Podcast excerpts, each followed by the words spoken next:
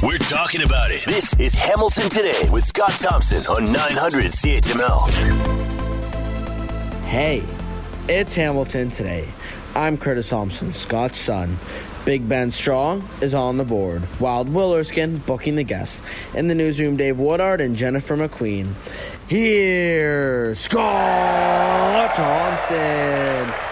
Festival of Friends around the corner. Man, what an incredible weekend uh, for the Sound of Music Festival uh, down at uh, Burlington's Spencer Smith Park. Uh, great weekend for that. And man, this is just kicking off the uh, the festival season, and it looks like it is going to be a banger.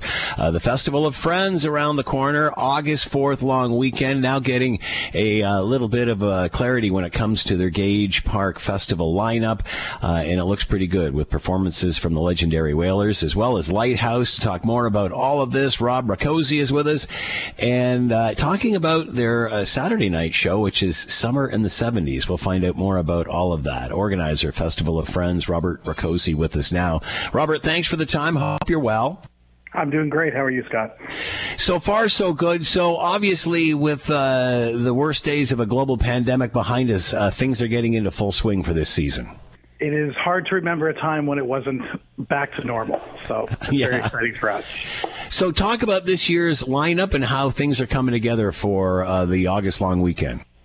Well, you mentioned the summer in the 70s, and I think that's kind of uh, kind of the meat of what this weekend's going to be about. We have this amazing evening, Saturday night, August 5th, starting with the entire Hamilton Philharmonic Orchestra will be on stage for the first time ever at the festival or any uh, event in the city outside, and they will be uh, performing pop songs from the 70s. I don't know what the lineup's going to be yet, but probably Kashmir, all that kind of orchestral stuff from the 70s. Um, it's going to be incredible. Leads us into Lighthouse, all of their great hits. And then it goes into the Wailers, the the direct legacy to Bob Marley himself, which is super exciting. Uh, there are so many cool parts of this night. Just first of all, let's go back to the beginning and having the orchestra outside on stage. This is going to be a pretty cool event. I don't know where I'm going to put all the musicians while they're waiting, but it's going to be amazing. you better get another tent for backstage. But and think of all of uh, the exposure and people who will get to hear that that orchestra who who wouldn't normally. I mean, this is this is great for everybody yeah, the uh, the, Hill, the Philharmonic's been an amazing partner, and you know they kind of came to us with an idea of how can we bring the orchestra in, and I said, well, what about we have this idea, and, and it's I think it's going to be absolutely incredible. So. All right, so then Lighthouse, obviously Hamilton connection there, and a big band uh, of the '70s as well, and then uh, Bob Marley's uh, backing band, the Wailers, uh, to finish the night off. That's pretty cool too. I've seen the, I've seen them before a few years ago, and uh, that should add a lot to uh, the Festival of Friends. Yeah, it's fascinating because you know Lighthouse is a band that's large and has many members, and some have passed away, and some continue, and some have been mentored by, and some are the pro- uh, the progeny of those people. And the Wailers yeah. are the same way. You know, these bands that just keep going. The music continues. The orchestra has had thousands of members play through it over the years, and it's just kind of like music continues no matter what. If I can get a little deep. Festival of Friends has got a different vibe to it, a cool vibe. Give it to someone who's never been before. Give a bit of the history, a bit of the legacy of this festival. Yeah, it was started in 1976 by Bill Powell. It was started as a as a small folk festival, and now it has become one of the country's largest free music festivals. There's 125 vendors. There's a midway, escape rooms. There's a children's area. There's everything you can imagine, but the focus has always been on our three stages of music, featuring all all types, everything you can imagine. Um, and we haven't even talked about what we have Friday.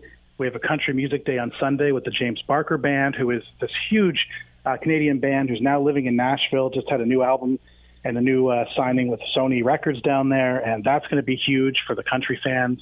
And uh, it's very exciting. And what about Friday? So Friday is Bahamas, and they're an indie band. And if you're familiar with them, and younger people are, uh, you'll you yeah. will understand how great that is. A lot of people uh, will have heard his music in Ted Lasso, which just recently appeared on one of their songs, so one of their episodes. And the great thing about the Festival of Friends always has a very eclectic, wide range of music, and you got that again this year. It looks like. Always. I mean, we got obviously reggae, we got country, we have a lot of folk, we have a little bit of hip hop. It's it's everything for all ages. And uh, what's the best way to get down there? What's the best way if people are coming in from out of town to see this festival? Well, we do have there is plenty of parking, and there's also ample street parking. But if you can, you know, take the bus in or walk, uh, that's the best part about being in the middle of the city. That there is uh, it is very walkable for the vast majority of people who attend. All right, so we'll talk to you in August, a little closer. Well, end of July, a little closer to the event. See how it's uh, shaping up. But it looks uh, pretty good. A website we can go to to find out more. Festivalfriends.ca. All right, festivalofriends.ca, festivalofriends.ca. The lineup is now out for the August long weekend festival and not going to disappoint this year as well. Robert Rakoczy with us, organizer of the Festival of Friends. Uh, Rob, thanks so much for the time. Good luck with it this year. I appreciate it. Take care. Heard every Sunday night right here on CHML Raceline Radio, and the host Erik Tomas is here to talk about uh, the Canadian Grand Prix in Montreal over the weekend. Back, um, Max Verstappen uh, leading it pretty much from start to finish, uh, but uh, a fun race nonetheless. Erik with us now. Erik, thanks for the time. Hope you're well. Well, we're doing good, doing good. Was a was a fine Grand Prix. It may not have been the most exciting race, but uh, one of the things I was even talking about this with, with with Roy Green over the weekend is that you know we we watch these races from tracks from afar, but the one thing that always strikes me about Montreal at Circuit Gilles Villeneuve and the Montreal waterfront is the fact that it looks so good on TV. It photographs. Boy, so does well. it ever! eh? Man, it, it? I thought know, that. I, I said that Yeah. to my wife. Man, it looks amazing with water on either side. That's right. Boats going up and down, and there's lots of trees, and the grandstands are packed. I mean, that was a it was amazing to see. So when you see that, is it any wonder that the city of Montreal and the province of Quebec stays behind this event because it is the absolute best travel log commercial promotion video you could ever have for the city of Montreal. Is is the fact that that, that race is there, the excitement that's there, and the fact that it looks so darn pretty there. It looks nice on the on television. So it's a, it's a huge uh, you know tourism tool and promotional tour uh, tool rather for the city. And of course, the, it's it's unique. And the simple fact is that unlike anywhere else, except maybe Monaco, but then they're still you know far back, is that where the grandstands are, especially along the start finish line up to the, uh, you know that that from the wall Yeah. of champions there right at the last turn, the fans are like right up to the fence, and it's like a hockey arena there. I mean, you know, Martin Brundle's doing his grid walk on the TV show, and the fans are like, eh, it's just like being at a hockey game, you know, and it's really, really good. You don't have you don't have that really anywhere else on the entire F1 circuit. So it's it's a good show, exciting all the way around, and it looks good on TV. So it was it was a lot of fun, as you said. And as you said, there's some sections of it uh, of the track very pretty, lots of trees and what have you, and it's amazing how the trees will move as this train of The cars air. goes by. It's just yeah, incredible to see that too? Yeah. yeah, yeah. I did notice that. Um, so uh, you know, one time this was the only uh, uh, F1 race in in North America. Used to be at Mosport, and then obviously off to Montreal for for the last several years and such. Now they've added three American races, whether it's um, uh, Austin, Texas, Miami, and then Vegas coming up. How has that changed the complexion of of F1? Considering, and I remember you saying that you know having a race in North America is one thing, but now to have four, including Yeah. uh, Montreal. Montreal, yeah, and of course Montreal is the grand old girl. It hasn't changed location. I mean, the the U.S. Grand Prix in the U.S. has changed locations quite a lot. As a matter of fact, you know they're going to that new race in Vegas. Let let's remember that it used to be in Long Beach, California, and they did run the U.S. Grand Prix in the parking lot of Caesar's Palace in Las Vegas, hmm. way way back when, and and now they're re- revisiting that. It just goes back to that that that knowledge that the reason why Formula One needs such a large footprint in North America is because they sell a lot of cars here. You know, they sell a lot Yeah. of you know Mercedes and Ferraris, and these are high-end automobiles. But you know, like the Middle East, that's why they're there. That's why you know they're, they're in the Far East because they go where the car manufacturers are selling automobiles and they need that big North American footprint. The one thing that's good about Montreal that separates it from the U.S. races is the fact that it's a bilingual town, but it, it has a very European flavor to it. Yeah, You know, yeah. and they closed down a lot of the streets downtown for car shows and various things, and there's all kinds of parties that go on that is akin to when they go to, you know, any any any track, name any track you want in in Germany, in France, Right. in England, or any of these places like that. It has that that international feel to it. The American races don't necessarily have that. They're still great events, but all, it really does is cement Formula One's popularity in North America with all these races that have been tacked on, along with uh, the Circuit de Villeneuve in Montreal. And the Canadian race has been ensconced as, and, and for the longest time was and still is, for many of the drivers and the teams, the North American race, and that'll really, really never change because it's it's a big party and it's a great track and it's very, very challenging. So it, it has very good stead and very good standing. I don't think there's any danger of Montreal being eliminated because of all these races in the U.S. I think they, I think they all married together very, very well for the. All right, so let me ask you the the next question, Erik. What about a second race in Canada, whether it's in Vancouver or Toronto? Well, I mean, they've talked about that. I mean, I, the Indian Toronto course has been there, you know, since '86, and uh, you know, originally they had uh, the the course around the lake shore was talked about by John Bassett to put it in as an F1 race and have the track go through what was CNE Stadium where the Argos used to play and the Jays eventually played, was to have the track go through there. That got shot down and was never revived. And of course, it was housed as in the roll up for years, you know, back in the '60s when it started at at now Canadian Tire Motorsport Park, which we still call fondly at, at Mosport. So, um, yeah, yeah. I mean, I don't know if you put it in Toronto with the IndyCar race there. Vancouver used to have the Indy there. They tried to put a Formula E race on, but there was all kinds of problems with that, and that idea has been jettisoned. So I don't, I don't really know. You know, if you wanted to do it again, I mean, could you put it back at Canadian Tire Motorsport Park? I think you know Ron Fellows is coming on with us talk about the sports car stuff. I think you'd need to do some rejigging of the corners and some of the some of the barriers and things like that to ever bring that thing back. But uh, yeah. you could you could put another F1 race in Canada. I think it would be supported. The trouble is, Scooter, where you know where the hell do you put it? You know that kind of thing. Well, are they more towards going to, uh, you know, old traditional racetracks like a Mosport, or are uh, they into street circuits now? Do they do they realize that's where? Because uh, obviously, some of these tracks, especially the one in Miami, like what a complex that looks like. Well, yeah, uh, yeah. You know, Vegas, of course, a street race, yeah. Yeah, is exactly. So, I mean, are they leaning more towards street races? Is well, is yeah, that more of a? Be, yeah, they'd have to be because there aren't any facilities around that would that would be up to FIA specs unless you you you know put a whole lot of money into it, which would be cost prohibitive. Uh, you know, it's it just depends on on where you want to put this thing. Would it work in Toronto? I don't know. Would you would you would you have an F1 race and an IndyCar race and and make them popular enough in that market in this market to uh, to attract enough fans to make it profitable for two races? I don't really think so. I don't know. So then where, where else do you go? I mean, is it, could you could you put it in Halifax someplace in a street race? I don't know. It would depend. But I think I think if you're going to go anywhere, it's going to have to be a street course of, of some description because, you know, I, I just don't think there are any facilities around that um, unless you spent just a whole wad of cash to get them updated to uh, FIA standards. And is it about bringing people to the racetrack, or is it about bringing the racetrack to the people? Where are they going to get a most audience? I mean, you know, yeah. it'd be great to see them at Canadian yeah. Tire Motorsports Park again, but that's again taking everybody out there. Yeah. Uh, will will the audience do that, or you know, if it's in our neighborhood, sure, we'll go see it. If, if it's you know, if it's a big enough show, they will. I mean, uh, the yeah. IMSA weekend at Canadian Tire Motorsport Park draws lots, and when the, the trucks were there and they're coming back, that was a capacity crowd as well. But that is the true essence of street racing: is that just what you said.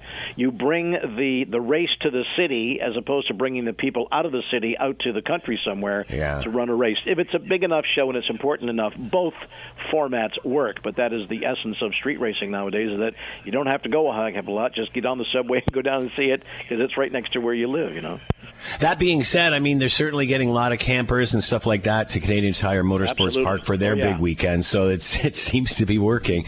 All right, Erik Tomas with us, Raceline Radio Network. Make sure you're listening right here on Sunday nights, talking about the Canadian Grand Prix uh, in Montreal this past weekend. As always, Erik, thanks for the time. Be well. Always enjoy it, buddy. We'll do it again soon. You're listening to the Hamilton Today podcast from 900 CHML. Canada and China, obviously the U.S. and China, a bit of a rocky relationship, uh, especially since that balloon hovered down over uh, the territories and then through BC and Alberta and Saskatchewan and then eventually into Montana and uh, out onto the East Coast where, uh, of course, the U.S. took it down. Uh, well, now the U.S. Uh, and China are meeting again. Diplomat Antony Blinken Blinken uh, is meeting with the Chinese president, and it does look like positive, um, certainly a positive response moving forward. That being said, a lot of work to be done. Let's bring in Gordon Houlden, Director Emeritus at China Institute and Professor of Political Science, University of Alberta, and with us now. Gordon, thanks for the time. Hope you're well. I am well, sir. Thank you. So obviously, this meeting was supposed to happen a while ago, and then there was the whole balloon incident and such. What's different now? How do you how do you hit reset here? Well, it's going to be very difficult because um, while the U.S.-China relationship is not as as problematic as the Canada-China relationship right now, it's still you know making heavy heavy weather, uh, particularly on the Taiwan issue. China's PLA growing in strength. China having a generally a more bullish attitude worldwide.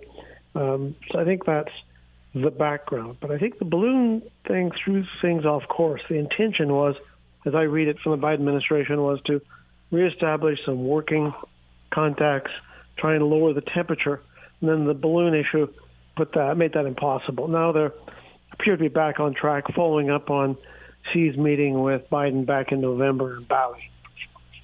Why is China more problematic for Canada than the U.S.? Well, it's interesting, and of course, that, in terms of relationship, well, it's humbling for a Canadian to admit that relationship of the two great powers is the most important bilateral relationship on earth. So it's a more important. They also, those two countries have in their hands now the capacity to to wreak havoc with the world if they went to a full scale war China's building towards 1,000, maybe even 1,500 ICBMs, et cetera. The same sort of calculus that, that we saw during the Cold War. In the case of Canada, right now, we have not had a single bilateral visit, that is, a minister going in either direction, since uh, 2018. So that's five full years. And the other G7 partners have been able, in one means or other, to keep a dialogue going. Macron goes to Beijing. Scholz goes to Beijing, Aussies and others have ministerial visits. We, because of the couple of reasons, the two Michaels was a, a real body blow. You know, Canadians yeah. Already wary of China, and that just sent the, the favorability ratings right down to the floor. They're just over 10% right now. The media, the public, um, Parliament, uh, everyone has a, uh, it seems, has a very negative view of China. Uh, and for that reason, I don't think progress is really possible right now. The U.S. has got a very negative view, U.S. public and political, bipartisan consensus, actually, negative view of China. But there's a greater recognition of the need to work to avoid catastrophe. Hmm.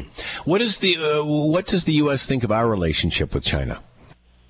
Well, I happen to know that having spoken recently to U.S. officials, I think I can safely say that they are pleased with the fact that we are more or less aligned in the sense of being wary. I think they were they were for a fact like, nervous about the um, amount of Chinese investment, the prospect of a Canada-China free trade agreement. Uh, they see us now more aligned in security terms. Canadian frigates accompanying U.S. Uh, destroyers on the Taiwan Strait, um, and and uh, uh, understanding in the public and in the government of the challenges that China poses for the West. So I think overall, uh, well, they don't direct our policy; they clearly influence it, and I think they are um, relatively pleased. What are the challenges with this reset between the United States and China moving forward? And, and where does the whole Russian invasion of Ukraine fit in? Because obviously uh, it appears China's supporting uh, Russia and such in, in whatever partnership that is. Does, this, does that come up at all? Well, those are big questions. And certainly we know from the readout from the State Department from Blinken's visit that I'll just do the Ukraine thing first that the uh, Ukraine is discussed. Of course, I wasn't in the room in the Great Hall of the People, but uh, uh, the Americans said in the readout that they accept that China is not providing weapons to be used in Ukraine. Um, and they basically urged China to be careful not to allow export of goods from China that could facilitate their military campaign. Of course, China is selling a lot of goods and buying a tremendous amount of oil and natural gas from China, but at least it appears that America accepts they're not providing weapons. Um, but the, in terms of reset, um, there's some real issues still. China has not agreed to the U.S. proposal to restart military to military talks. Those are really important. That is between the U.S. and, and China. Those are the sorts of things that can help avoid a situation spinning out of control. Imagine you had a U.S. destroyer sliced in half by a Chinese vessel, military vessel, PLA Navy, or the other, uh, or in reverse, a Chinese vessel. Those are the sorts of high tension situations we want to be able to have quick and ready and, and practiced uh, coordination and discussion and ability to to deal with crises like that. And we haven't seen that yet. Uh, fundamental issues like Taiwan and and the um, uh, Chinese uh, in, the, in the South China Sea and their broadening efforts internationally, often opposing and frustrating U.S. goals. Those haven't gone away. What we've seen, though, is just here's a way we can talk about these issues, maybe solve some of them. The U.S. CIA director was in Beijing in, in May. I doubt if he was there to cut ribbons at a primary hmm. school. Hmm. He was there for tough talk, I suspect, about espionage, security issues that uh, that uh, trouble both the countries. Gordon Houlden, Director Emeritus, China Institute, and Professor of Political Science, University of Alberta. The U.S. and China talking again. So hopefully that's good news. Gordon, thanks for the time and insight. Much appreciated. Be well. It's a pleasure. Thank you very much. When there's an issue, Scott is all in on getting to the heart of it. This is Hamilton Today with Scott Thompson on Hamilton's News Today's Talk 900 CHML. You might remember on Friday we were talking to the city about open streets on King Street, which happened on Sunday from 10 until 2, uh, and, and kind of a twofold idea here to, uh, well, why am I going to talk about it? Uh, apparently, the idea originally instigated by the former mayor, uh, Fred Eisenberger, and he is here now. Fred Eisenberger, former mayor of City of Hamilton. Fred, thank you for the time. Hope you're well. I am uh, just great, Scott. Thanks for uh, thanks for having me on. So, your thoughts on how this turned out, seeing it go from idea uh, to fruition, and, and, your thoughts on the weekend? Uh, no surprise at all that it uh, was uh, attracted a lot of people to roll or run or rollerblade or, or scoot or ride a bike or get their electric scooters out and just interact in the entire corridor. It's something that I've witnessed in uh, Bogota, Colombia, when I was there, and they they actually do it every Sunday throughout the year in, on a 20 kilometer stretch, in fact. And it's full of people, and they're all enjoying their company or enjoying some of the businesses that are uh, along the corridor, and that that's exactly the whole purpose and reason for that. The other uh, the other location that uh, I had time and opportunity to uh, to work in, and when I was at the Canadian Urban Institute, was in Kiev, Ukraine, and unfortunately, you know, the sad circumstances mm. they're facing now certainly wasn't happening then. And they uh, equally did a about a 15 kilometer stretch right into their downtown, was completely cut off from traffic uh, right throughout the year, every Sunday. Uh, it is something that uh, that works. Uh, people enjoy, um, and you know, it it it, it turned itself a little bit more into a festival than I thought it would. Uh, but people take advantage and put up, uh, you know, some tents and you know sell some product, and uh, people can get down there and enjoy some of the stores and shops that are along the route. So it it fulfilled every uh, aspiration I had, and certainly I hope they do it more frequently. Uh, you know, every every Sunday would be great. Uh, and you know, it really is kind of the kind of thing that attracts people to that space. I remember we were talking about this on Friday. It wasn't necessarily a street festival, but more of an open street. So, how did right. what you saw on Sunday compared to what the original idea you saw in Bogota? What uh, are, are they doing anything different? No, I think uh, in in, uh, in Ukraine and Kiev they had once, once you reached the downtown, they had a bit of a concert uh, festival going on there, but that was right right in the heart of the center of the city. Um, I, I, I really see it more as an open streets concept to just let people do what you know what they normally would not be able to do when uh, the place is occupied by cars, and you know it, it attracts people. People come down to uh, either participate in it or see it or witness it, and uh, that's exactly what you want to have happen: is uh, people to interact and, and enjoy that space. So it was more uh, more of in my my my estimation, both in Colombia and in Bogota specifically, it was more an open streets concept. predominantly. And uh, you know, if you add something downtown, to, you know, to bring some music into it, in Gore Park, for instance, uh, added bonus uh, to the whole concept. But it was really trying to open up the entire corridor. I remember when we were talking to the city on Friday, they said as well that it's sort of twofold, not only for the for the open street festive atmosphere that it is, but also to see how the traffic could handle or the city could handle that that loss of artery as far as traffic. What are your thoughts there? Yeah, you know, the, the, it's weekend. Uh, traffic is lighter, and so there's a lot of outlets to get through the city. I mean, I've, I've said often that you, you really don't want the center of your city to be, uh, you know, a highway corridor. You you want it Yeah. to be kind of localized traffic. Uh, you know, that, that it, it just doesn't feel like it's just a go through. Uh, but there are other options. Uh, there's Cannon Street, there's Barton Street, there's Wilson Street, uh, there's uh, you know, uh, Hunter Street and Charlton. So there are many ways that people can get around the the actual downtown Gore, and it's actually a demonstration of how that's possible. And so when LRT comes, and LRT is very much on the horizon. Uh, that will change the traffic patterns, and there'll be uh more of a need to use the other corridors to uh, to get around or through the downtown. So uh, it's a demonstration of how that can be done. And you know, I don't, I didn't hear any complaints um, uh, up to date. Uh, uh, you know, traffic changes and adapts, and uh, and you know, the, they adapt to the existing circumstances, providing you have other outlets. And certainly, there are lots of other outlets for, people to get around, uh, get around the downtown and go from east to west. So what now? Can you see this being a, a weekly event where, uh, and again, it was only four hours from 10 till 2, uh, maybe extending it a little bit? Uh, how long does it run in some of the other places? Uh, every weekend in Bogota, every Sunday, uh, every Sunday in uh, Kiev, uh, Ukraine. All Uh, day? obviously not. Obviously not happening there now. Uh, but uh, I would I would highly recommend that city adopt a, a you know every Sunday approach where you know you open it up from nine o'clock to four o'clock. Uh, you know, through the spring, fall, and summer. That's that's my view. Uh, whether they do it or not, that's uh, that's out of my hands. But that's certainly something that I would encourage them to do because I, I I think we demonstrated that people are attracted to it, they enjoy it, and it doesn't particularly upset the uh, traffic patterns if it's done on a Sunday.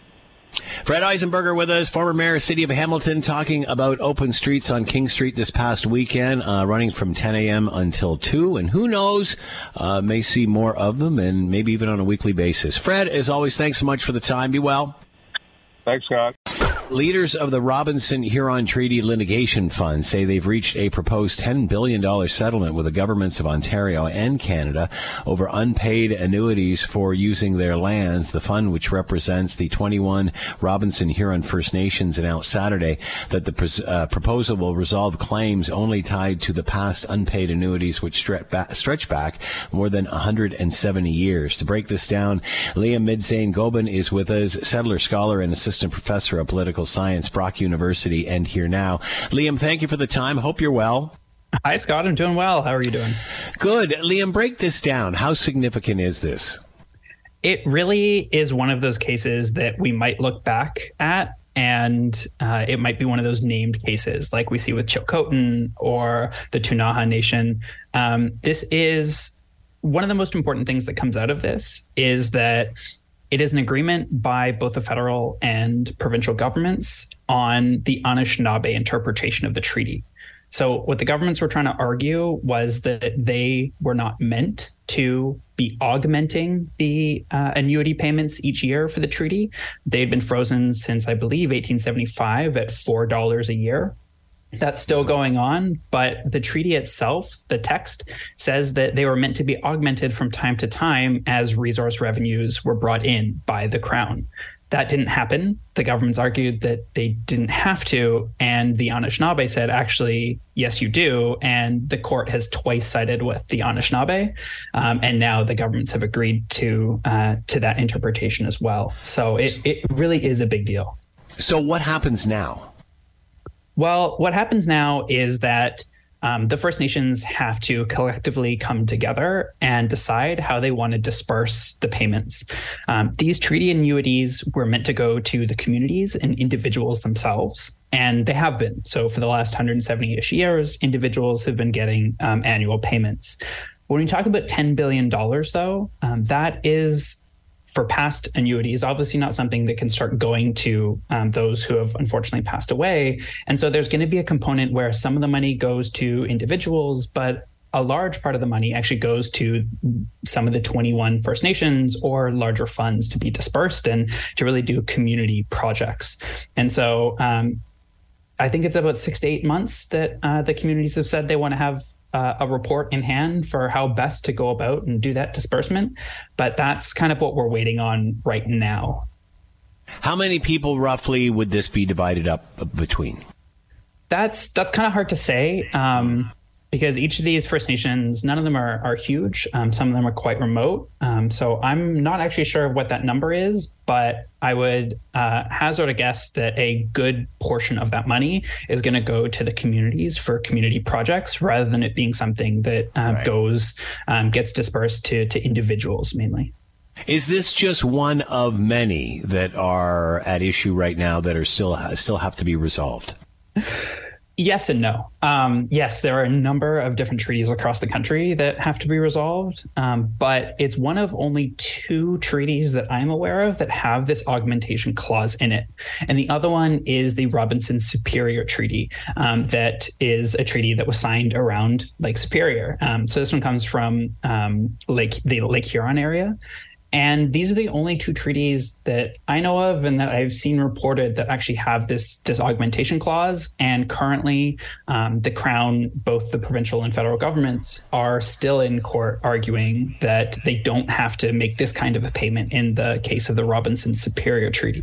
So I expect that that will probably go the same way as this one does, um, but we'll have to wait and see what the the next steps are there.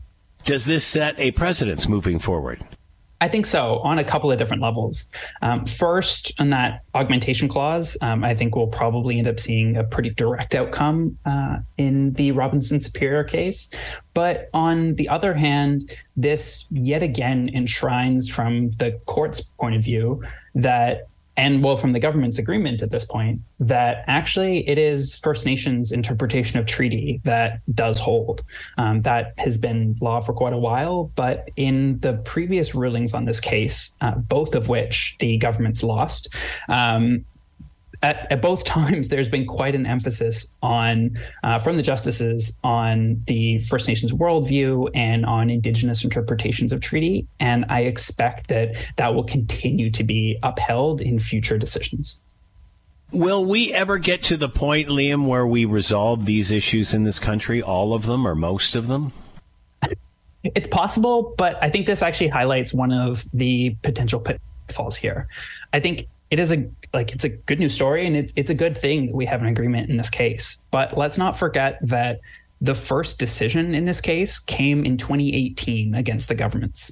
And so what we're talking about also is another 5-year process until we see mm. this agreement be agreed to. And so I think eventually will we get there? Yes. But what it will take are governments being willing to actually stand up and come to agreement before they're told by the courts they have to. That's been one of the problems is that there's a lot of talk about reconciliation and the need to rebuild uh, relationships and renew treaty, but governments haven't been willing to do that until after courts tell them they actually have to follow through on the promises that, that they made. And so if we start to see some of these promises really being upheld by governments beforehand. I, I, think as important as resolving past issues is not continuing to create new ones, and that is really uh, where I think we'll want to see some some action on the government's part. So, what will be the reaction of the indigenous community to this? Wait and see. You know, obviously, talk is one thing, action's another. I think it's. I, I hope it's going to be positive. Um, I think any amount of money, and especially the the ten billion dollars on the table, could be transformative for a lot of these communities. Um, and like I said, well, like you said too, let's not forget this is only for past annuities. Um, it's still going into the future. Still has to be determined how that augmentation clause is going to be implemented. And so we're going to have to see how that works. Um, but you know what? At the end of the day, I think that this is probably a good thing because it enshrines, like I said, not only that First Nations interpretations of treaty are law of the land, but also that the government actually does have to pay up when it breaks that treaty. And that is a good thing from nearly coast to coast to coast. Does this change things moving forward? Lots of discussion about Indigenous communities and their natural resources and control over them. How does it move that discussion, or does it? Again, I think part of this is really up to the government. I think it does change it insofar as there is now even more legal precedent that the governments have to follow through on their word. But it really depends on whether or not governments are going to be willing to, right? It's that willingness of governments to show up before they get to the stage of forcing First Nations or any other Indigenous community into litigation. Stopping it before it gets there is going to be what's important. But I may be pessimistic. I hope I'm I'm overly pessimistic here, but we haven't seen a lot of willingness to do that on the part of this government or, or really any other one. Liam Midzain-Gobin with us, settler, scholar, and assistant professor of political science, Brock University, uh, talking about uh, leaders of the Robinson Huron Treaty Litigation Fund say they've reached a proposed settlement with the Ontario and Canadian government. Liam, thank you so much for the time and insight. Much appreciated. Be well. Thanks, Scott. You too. You're listening to the Hamilton Today podcast from 900 CHML. You might remember way back when uh, lots of chatter in regard to statues and names of Canadian historians and such, and, and toppling of statues, removing them, and where do we go from here? Where do you, how do you move forward with this? Uh, at four historical sites across Hamilton, the city says it has installed signs to acknowledge the statues and monuments are potentially problematic for Indigenous communities, and that it is working on gathering uh, the story behind them. On Tuesday, new signage at the Augustus Jones statue in Stoney Creek read, The city of Hamilton is working together with the community to provide a broader and more inclusive view of the past, which may challenge some to rethink what they held to be truths. There is more than one story here. Each of these stories associated with this monument uh, must and will be told. The sites are the Sir John A. Macdonald Monument, uh, Gore Park near King Street in Hughson, uh, the Queen Victoria Monument at Gore Park, West End facing James Street, uh, the Augustus Jones statue, King Street East and Jones Street in Stoney Creek, and the United Empire Loyalists in front of 50 Main Street East and Dundurn Park. To talk more about all of this, Shelley Hill is with us, Manager Indigenous Relations, City of Hamilton, and here now. Shelley, thanks for the time. Hope you're well. Thank you. Thank you for having me again.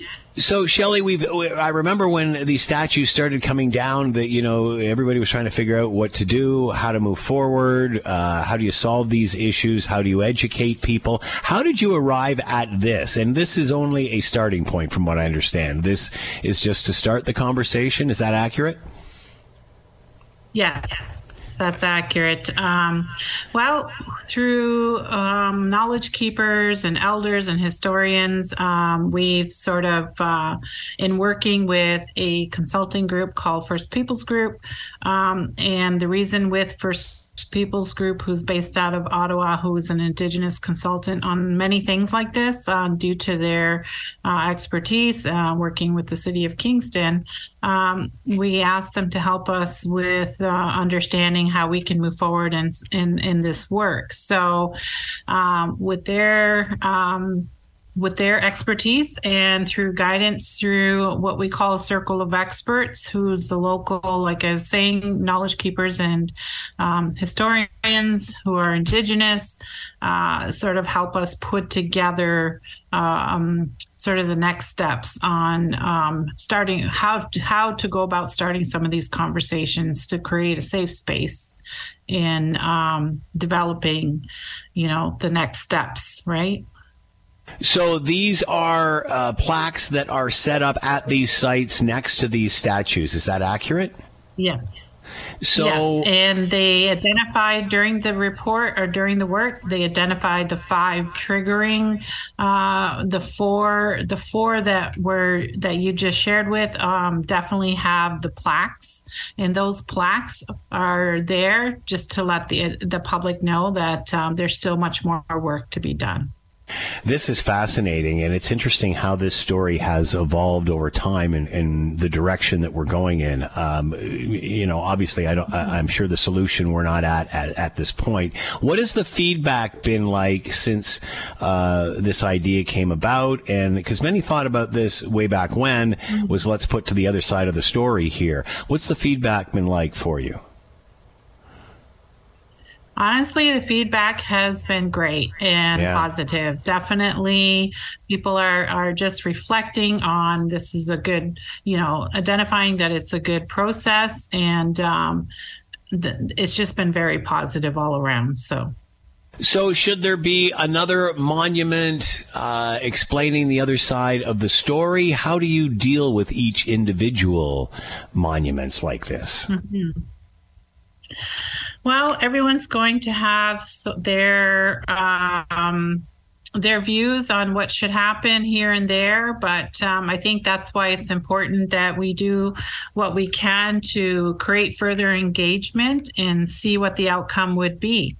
Some have, you know, various um, ideas of where, you know, some of these monuments either should be or not should be, or what should be, you know, uh, different? Um, could it be art? Could it be a non, you know, an, in a statue that doesn't recognize someone with a name, or is it something, you know, of nature? And either way, what needs to happen is sort of revisioning these monuments and creating an indigenous placemaking from, especially from our unique uh, perspectives. And this isn't erasing history, Shelley. This is telling the whole Yeah. story. This is telling the rest of the story. Right. I remember being a young kid and thinking, we don't have much of a history. We do, we just weren't being told. That's right. It's going to create a fuller truth into historical narratives, um, especially in places of history. Definitely. So, where does this go from here with the city? What happens now? So, right now, we are continuing to work on an engagement plan, engagement strategy to determine um, how we're going to, you know, create uh, those safe spaces to have these conversations. So that's what that's what we're working on right now. Shelley Hill is with us, manager Indigenous Relations, City of Hamilton. Uh, four historical sites across the city, uh, plaques have installed have been installed to acknowledge the other side of the story. Shelley, thanks so much for the time. Good luck moving forward. Thank you very much. And you can always go to the indigenous.ca at the City of Hamilton's website. Uh, we do have a section on landmarks and monuments that we um, continue to share uh, in the progress. If Scott Thompson isn't satisfied with an answer, He'll delve into the issue until he is. you're listening to Hamilton Today with Scott Thompson. On Hamilton's News Today's Talk. 900 CHML. We've talked a lot about uh, all sorts of things, whether it is AI or virtual reality. Where does this all go moving forward? We take a look at a Spanish tech company, Virtualware, who recently partnered with McMaster University to unveil a new state of the art virtual reality room at McMaster Innovation Park, the 100 meter square room or 100 square meter room, uh, free roam. Lab provides students, faculty, businesses with the opportunity to explore new uses for virtual reality tools and services. Uh, the general manager says Hamilton was a perfect fit to launch their first VR space in Canada. Ultimately, what we see is a great opportunity for Hamilton to be at the hub of the virtual reality industry. To talk more about all of this, Michael Rose is with us, Virtualware VP General Manager, and here now. Michael, thanks for the time. Hope you're doing well. Thank you very much, Scott, for having me. So, what is Virtualware? What is what, what is what is your company all about? All right. Well, essentially, what we do is we help companies adopt and scale virtual reality technology. Uh, so, what does that mean? Uh, well, basically, think about virtual reality as another computational tool um, that allows people to do things that were never possible before. Uh, so, in regards to, let's just say, history of computers, uh, we've seen obviously the advancements uh, of society and, and a lot of things economically and culturally because of the use of computers. Uh, this is now basically just another step within uh, utilizing these tools to be able to help us to solve real world problems. So essentially, as a company, what we do is we help other companies, uh, especially in regards to industries, be able to start to leverage these technologies to help them solve some of the critical challenges that they have, uh, whether it's engineering, uh, training, uh, process management, uh, many different things that uh, uh, virtual reality allows uh, a much better grasp and ability to to do, and uh, and it's something that uh, is not the future; it's happening now. You are bringing virtual reality to businesses and showing them how they can use it in whatever industry they're in. My next question is who is using virtual reality, or is it like AI? Who isn't? Everybody is. Well, definitely. I mean, AI is having a moment right now, and I think especially because of uh, the simplicity of, let's just say, some of the most recent tools that have been uh, unleashed into into the marketplace. Uh, virtual reality, uh, you know, right now definitely is still a, a, little bit more niche in regards to uh, industries using it. Um, we find that obviously in regards to businesses, sometimes that sort of uh, adoptions. Um, let's just say phase happens a little bit longer, but people have been using this for many years now. You know, examples uh, probably like you know some of the earlier adopters were uh, flight simulation uh, training so pilots being able to mm uh, you know, train to be a pilot without ever going into the air. Uh, essentially, uh, being able to to to learn how to how to pilot an aircraft. Uh, this has been done for many years now uh, and uh, to, to, great effect, uh, bringing down uh, a, a, lot of costs in regards to training. And and as we know, uh, especially nowadays, in, in, regards to sort of workforce development, there's a lot of challenges that companies are having because uh, the rate of technology is speeding up so quickly. We need to upskill current workers as well as provide new skills for the future generation. So uh, virtual reality technology has already been used in many ways uh, uh, um, uh, in regards to that, uh, and it continues on to expand other use cases. Would industry realize how valuable this is to them, or is that something you have to sell? Are they looking for this, or uh, do they realize that this is developing so quickly? Here, we can provide you with this hypothetical situation, and you can test your product. Yeah, I would say I would say it's a bit of a balance. There's definitely companies who uh, have already identified and understand that they need to start to uh, uh, implement these technologies uh, uh, within, uh, um, let's just say, their workflows. again, yeah, there's some who who potentially maybe are used to a little bit more legacy tools, a little bit more traditional in regards to their approach, but uh, we feel like, especially anybody who is going through a transformation, digital transformation. Let's just let's just put uh, an example.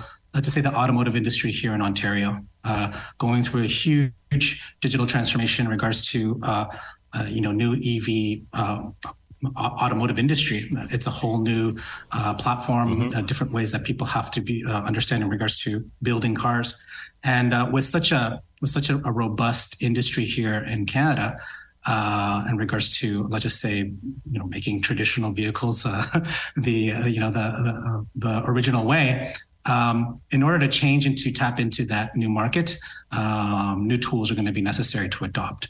And uh, so we're not saying we're a panacea and we're going to solve all the problems for them, but uh, we do uh, we do have a lot of things uh, that can offer uh, acceleration for them to be able to be competitive. Let's just say, for instance, the ability if uh, you know these new EV battery factories that are being built, the ability to actually start to build simulations and training for workers to be able to start to train before they even uh, go on go into a factory before the factory is even built. That speed up a process and that ability to uh, for companies to be able to tap into is is immensely uh, um, um uh, it makes a very good business case. Let's just say. And so, so there's definitely companies who are already looking into this, but you know, there's other ones that are going to need to start to think about it as well too. Where does virtual reality and AI meet, or are they the same, just different versions of? Okay, so good question. So uh, AI can be implemented within virtual reality. Virtual reality, essentially, what it does is it allows you to go into a three-dimensional uh, experience of mm. uh, of a computational scenario. Let's just say. Obviously, probably most people see it uh, as something sort of like entertainment and gaming. Uh, that's probably sort of just the most popular. But ultimately, anything uh, can be created uh, uh, within virtual reality. And then within that, AI can be used uh, to help in regards to trigger certain processes, reactions, right? So one of the interesting things right now, um, you know, so some of the top uh, uh, uh, companies in, in AI, even NVIDIA, announcing uh, you know some of the tools that they have available where you know you, you could go into a gaming scenario and you could be talking to characters and it's an ai uh, that essentially mm. is listening to what you're saying and has the ability to converse with you so not typical to what it was before where there was sort of pre-programmed sort of answers there's the ability for the ai to actually think about what you're saying and then provide answers based on that similar to what we understand now let's just say in regards to chat gpt but more in, wow. in the lines hmm. of a character so you have the ability to do that in virtual reality, um, and so so AI is is is a technology component within the virtual reality experience.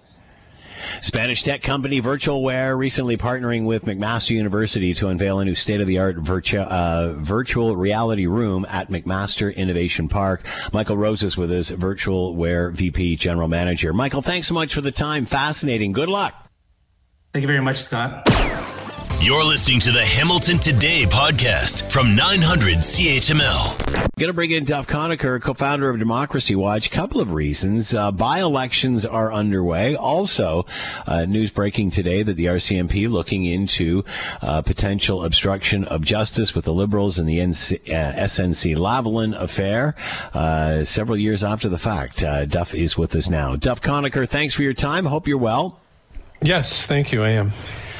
So, Duff, I remember talking to NDP leader Jagmeet Singh and, and asking during the whole David Johnston thing and what have you, uh, public inquiry, uh, why not just leverage your power with the government, trigger an election? He said he didn't feel comfortable throwing the country into an election when uh, there's allegations of election interference going on, yet we're having by elections. I mean, is, is do by elections get interfered with as much as federal elections? Uh, it's certainly possible if it is a riding where um, either some domestic interest group or a foreign government wants to uh, try to ensure that a certain party is elected. But we don't have enough by elections to lead to a change in government. And so likely they're not being targeted as much as a general election is. Are we watching more closely during these elections? Uh, hopefully, the the forces are. The system hasn't changed, so unfortunately, the uh, the actual panel that is uh, is supposed to be the hub of uh, watching over election interference is still a group of people who all serve at the pleasure of the prime minister. Uh, so they're serving at the pleasure of the leader of one party, the ruling party, even though elections and by elections affect all parties. And it's a system designed to cover up things that embarrass the ruling party, not to actually stop foreign interference or protect the public interest. Uh, they haven't changed their protocol either. They would only report something that would affect a national election result. And obviously, that doesn't fit when you have by elections because they're not in during a national election. So, again, the system the Liberals set up in 2019 was designed to cover up things that would embarrass the Liberals not to actually stop foreign interference. Uh, it seems there's so much on the stove right now, Duff. You don't know what to stir next. Um, where are we with the whole David Johnston thing and election interference? I mean, my God, the whole Bernardo thing came at the end of last week, and now we've got SNC Lavalin uh, on the table again. Where are we with the whole election interference and moving forward on this discussion, or are we? Well, the latest reports are the opposition parties are talking with each other and are coming up with terms of reference for a public inquiry and also coming up with a short list of people or possible and probably a good idea to have more than one commissioner, have a three person commission. Which has happened in the past for inquiries. And it sounds like they're heading towards uh, concluding both of those things and putting it before the government. Uh, there's no reason for them not to cooperate with each other, and uh, it's on it's all upside for opposition parties to have this happen. Uh, so I'm expecting that they will actually reach agreement on what the inquiry should look into, and also uh, who should head it up, whether it's one person or a few people. Shouldn't the government call a public inquiry and then everybody come together on how to do this? Because what seems to be, or what could be happening here, is you know the government's entertaining the idea of a public inquiry, but if the opposition can't get their act together and come up with a criteria, then we can't have one. Isn't it a case of you call the public inquiry, then we figure out how it works? Should be. The liberals are just trying to delay longer and trying to turn the tables on on the uh, opposition. I mean, we should have expect this when you're talking about the SNC Lavalin situation. Trudeau changed his story ten, eight times before he finally gave a statement of what actually happened, and then even then he fudged it and said that uh, there may have been a perception that there was pressure, but it was all proper. But before that, there were sort seven like different sort of lines like that he a tried. sort of like sort of like a perception of bias almost. Yeah, and the liberals are trying seven different lines, and in this one, there's there, someone advised them, "Hey, why don't we try and turn the tables on the opposition parties, hoping they'll never agree on terms of reference or a short list Yeah. of people who they agree could be inquiry commissioners." And uh, I think it's going to blow up in their face, just like everything else has, because uh, when you play games, then uh, and the opposition has a majority in a minority parliament, then you lose your games because you're not you're not it's not your ball. You can't just say I'm going home and not playing because uh, it's my ball, and so they're going to lose again. I think the opposition parties will corner them again, and they'll just look bad for delaying further. I wouldn't. Ex- I would expect the Liberals to try and spin it one more time to say they were always intending to do this, and they were just waiting for the opposition parties to get their act together, or some other, you know, false false claim, really. Um, but that's what they try to do. We've seen it again and again with this prime minister and this cabinet when they get into these kind of uh, scandalous situations. So how come we're talking about SNC Lavalin again? Why has that story come up again? Well, uh, Democracy Watch uh, in February 2021 sent a letter to the RCMP saying we want uh, documents, we want an update on the investigation. Uh, has it occurred? Is it completed? What's happening? And the RCMP didn't respond. So then in June of 2021, we wrote again saying, "Where's the update? You know, the, you said you were examining the situation in August 2019. We're almost uh, two years later." uh, three years later, sorry, and that was in uh, June of 2022. And uh, no response. So we filed an access to information request. And on May 25th, the RCMP sent us a letter saying uh, here are 96 pages. 86 pages are redacted. And the reason is that uh, you've requested documents on uh, the investigation into the allegations that Prime Minister Trudeau and members of his cabinet obstructed justice and tried to obstruct the uh, SNC prosecution.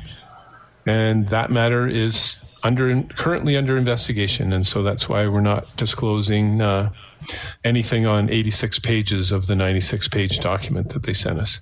Would, so uh, that's the first confirmation that they are actually investigating, not just examining the situation. Hmm. Um, I heard somebody throw out Jody Wilson Raybould's name to look into or be part of the special inquiry, public inquiry. Is that a, a valid uh, suggestion? F- into the foreign interference? Yes. Yeah. If there was No, two or you- three people you- to head no, up, You can't have someone who's kind of essentially declared herself to be unfriendly. That's as bad as So having still- someone who's a friend. so still too biased. Okay. Yeah, Still too Yeah, biased. Yeah. do- we have to avoid perception of bias. Yeah. There are thousands of lawyers out there who do uh, criminal law, and they're they're not active politically. Not every lawyer is active politically, and they're qualified. It doesn't have to be a former Supreme Court justice. Hmm. Those people are chosen by prime ministers. It doesn't have to be a, a judge. Those people are chosen by prime ministers or premiers. Uh, there's tons of lawyers out there. They know what investigations are. Um, put them on with someone who knows national security but doesn't have any pattern of donations or, or others things that would that would. I mean, if the opposition parties come up with people, they're going to come up with people that they all agree on. So conservatives aren't going to allow an NDP or liberal to be put on it, and the NDP is not going to allow someone who's blatantly conservative. And there are neutral people. They're they're not part of the power elite, but they're out there and willing to serve, and they're just never chosen because they're not part of the power elite Deb of, of any of the parties. us. But uh, Deb Conacher with they, us. they can't find them. So we go. We're out of time, Duff. Duff Conacher with us, co-founder of Democracy Watch, by-elections, and RCMP looking into the SNC Lavalin affair. Duff, as always, thanks for the time. Be well. Thank you. You too. Scott Radley show coming up after the six o'clock news. You can read him in your Hamilton Spectator. He is here now. Scott, thanks for the time. Hope you're well. I am great. How are you? So far, so good. Uh, Ticats another loss. Uh, do- too early. Too early to care, or a sign of things to come. So, Scott, one of the um, one of the great things and terrible things together of the CFL is the line that we always hear that says, "You know, the season doesn't start till Labor Day." And I tell you, like that is probably the worst advertising slogan for a league ever. Yeah, because it basically says don't go to a game until Labor Day. Yeah, and we got nine games that don't mean Yeah. squat. Please buy a Yeah. ticket. Um, sure. But uh, so that part, it, that it's true though. Like in the sense that the Ticats are 0 2. The Ticats have been 0 2. Thank you to my friend Steve Milton for this stat. 12 times in the last 18 years. They just they always start. Is that out- supposed to make us feel better, Steve? well, or? it, it yeah, it does in the sense that how many times in those 18 years have they at least been to the Grey Cup? I mean, six, seven, eight, nine. I don't know. Sure. Like they they get there. They uh, you know it. Yeah, they look terrible right now. I mean, Bo Levi Mitchell, honestly, at this point, if you were to judge that signing on these two games alone, it is a giant wet bed. I mean, he has been awful in the first two games that he's played for the Ticats, and now he's hurt. However, as I say, nothing really matters until September in this league, and I don't. I'm not suggesting that in September the Ticats are going to look this bad. They may, but t- history says that they will probably look better, and the Ottawa Reneg- or Rough, r- r- r- r- now I've gone through every other name except for the right Rough one. The Riders. Red Blacks. No, the Red Blacks, not the Rough Riders. Come on, go with Rough Riders. Yeah, we Let's could. do it. They'll probably stink again, like they usually do, and who knows what Montreal is going to be like. Um, Hamilton probably is going to be fine. Probably, th- as I say, these two games, yeah, they've looked really, really, really bad, and for the life of me, I can't figure out why this, not just this team, this franchise starts every Hmm. year badly. Every year they start badly. I don't get it, but it seems to balance out more often than not. You think we could use the mayor's superpowers to Yes. help in some way? Yes. Mayor's superpower, man, give her the ball. Could you do that? Could we insert her like a video game where you get to have one play of superpower, Mayor superpower under center to you know to throw an eighty like- yard pass? It's like double blue. Yeah, and there's like a flame behind the ball, and everyone yeah, the, you get to whatever she does, you get to double it if the mayor does it just for that one play. Superpower mayor. It's like uh, helmet day. Everybody who brings a helmet gets to play. No, that's just silly. Uh, last game that might have helped. Yesterday, I mean, look, as I say, it's i i you have to at a certain point have the confidence that they're going to figure it out. But I, I go back to my point. I don't understand Scott, and I, I just can't figure out why every year it's predictable that this team, this franchise, this organization is going to start slowly. It makes no sense why this happens, and yet it does over and over and over and over again. What are you going to talk about in the show tonight? Uh, we are going to be talking. You know what today is? Today's a big day, Scott. A big celebratory day. Oh my! You know what we today hit forty is? million. We hit forty million That people. was No, Friday. that was Friday. No, that was Friday, and then Sunday All was was Father's Day. Happy Father's, Day, by the way. Thank you. You too. Today is Tax Freedom Day. For the first day all year, you're making your own money and not giving it to the government, which is you know kind of nice until you realize we're halfway through the year and we've just finished paying that off. We're going to talk about that. Uh, we're also going to be talking. There's a new um, tourism push with a new place in Hamilton. One question I always have, Scott. We're going to talk about this. One question I always have about Hamilton and tourism: when you bring someone, if Scott Thompson brings someone to Hamilton from out of town. Where do you take them? What is our tourist Wow, attraction? That's interesting. I'd say the Falls, Webster's Falls, someplace like that. Yep, but I mean, a lot of cities, it's a no Yeah, doubt but like CN Tower like in a- Toronto, or, yeah, or like a commercial thing. Yeah, but here it's it's trickier. What what Hmm. is the thing? that- so we'll be talking to the guy who's in charge of tourism in the city about what is the thing. Where where when people come here, where do they go? Well, we'll find out. Good point. All right, uh, Scott Radley show coming up after the six o'clock news. You can read them in your Hamilton Spectator. Thank you, Scott. Have a great show. Thanks, Scott. Thanks for listening to the Hamilton Today podcast. You can listen to the show live weekday afternoons from 3 to 6 on 900 CHML and online at 900CHML.com. That's it for us. Thanks for listening. As always, greatly appreciated. And as always, we leave it to you, the tax-paying customer, to have the last word. This on the Titanic exploration tourist submersible that has gone missing in the Atlantic Ocean.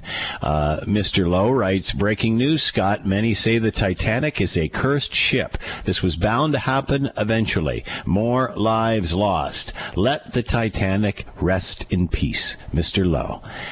Keep right except to pass. Nighty night.